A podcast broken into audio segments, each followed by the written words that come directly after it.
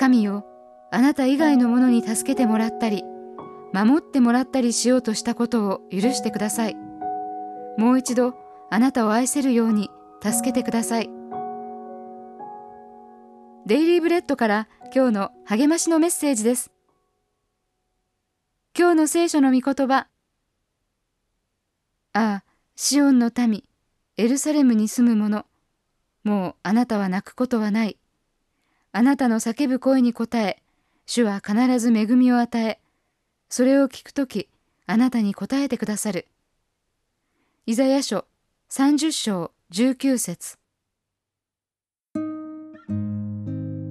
赤ちゃんが泣くのは疲れたか空腹の合図だと思いませんか？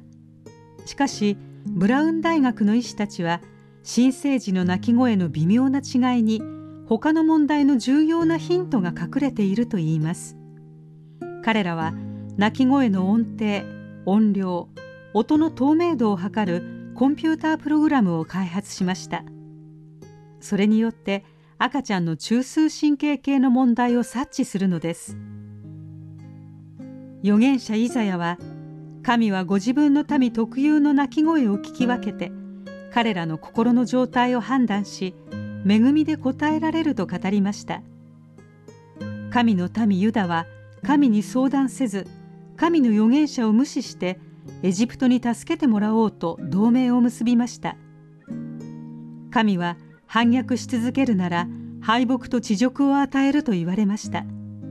しかし恵みを与えようとして待ち憐れみを与えようとしているとも告げられました。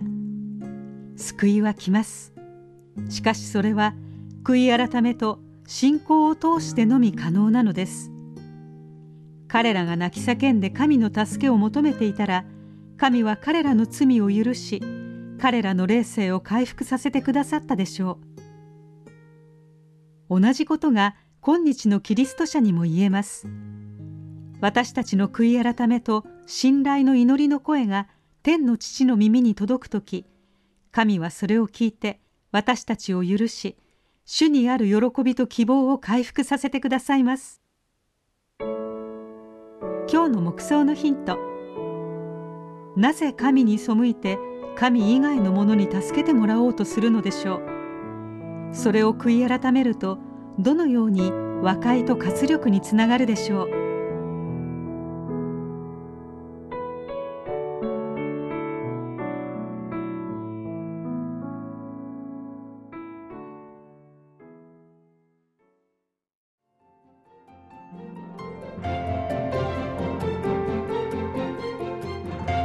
今日のお話いかがでしたか？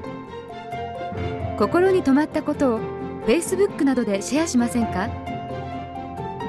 御言葉を分かち合い元気の輪を広げましょう。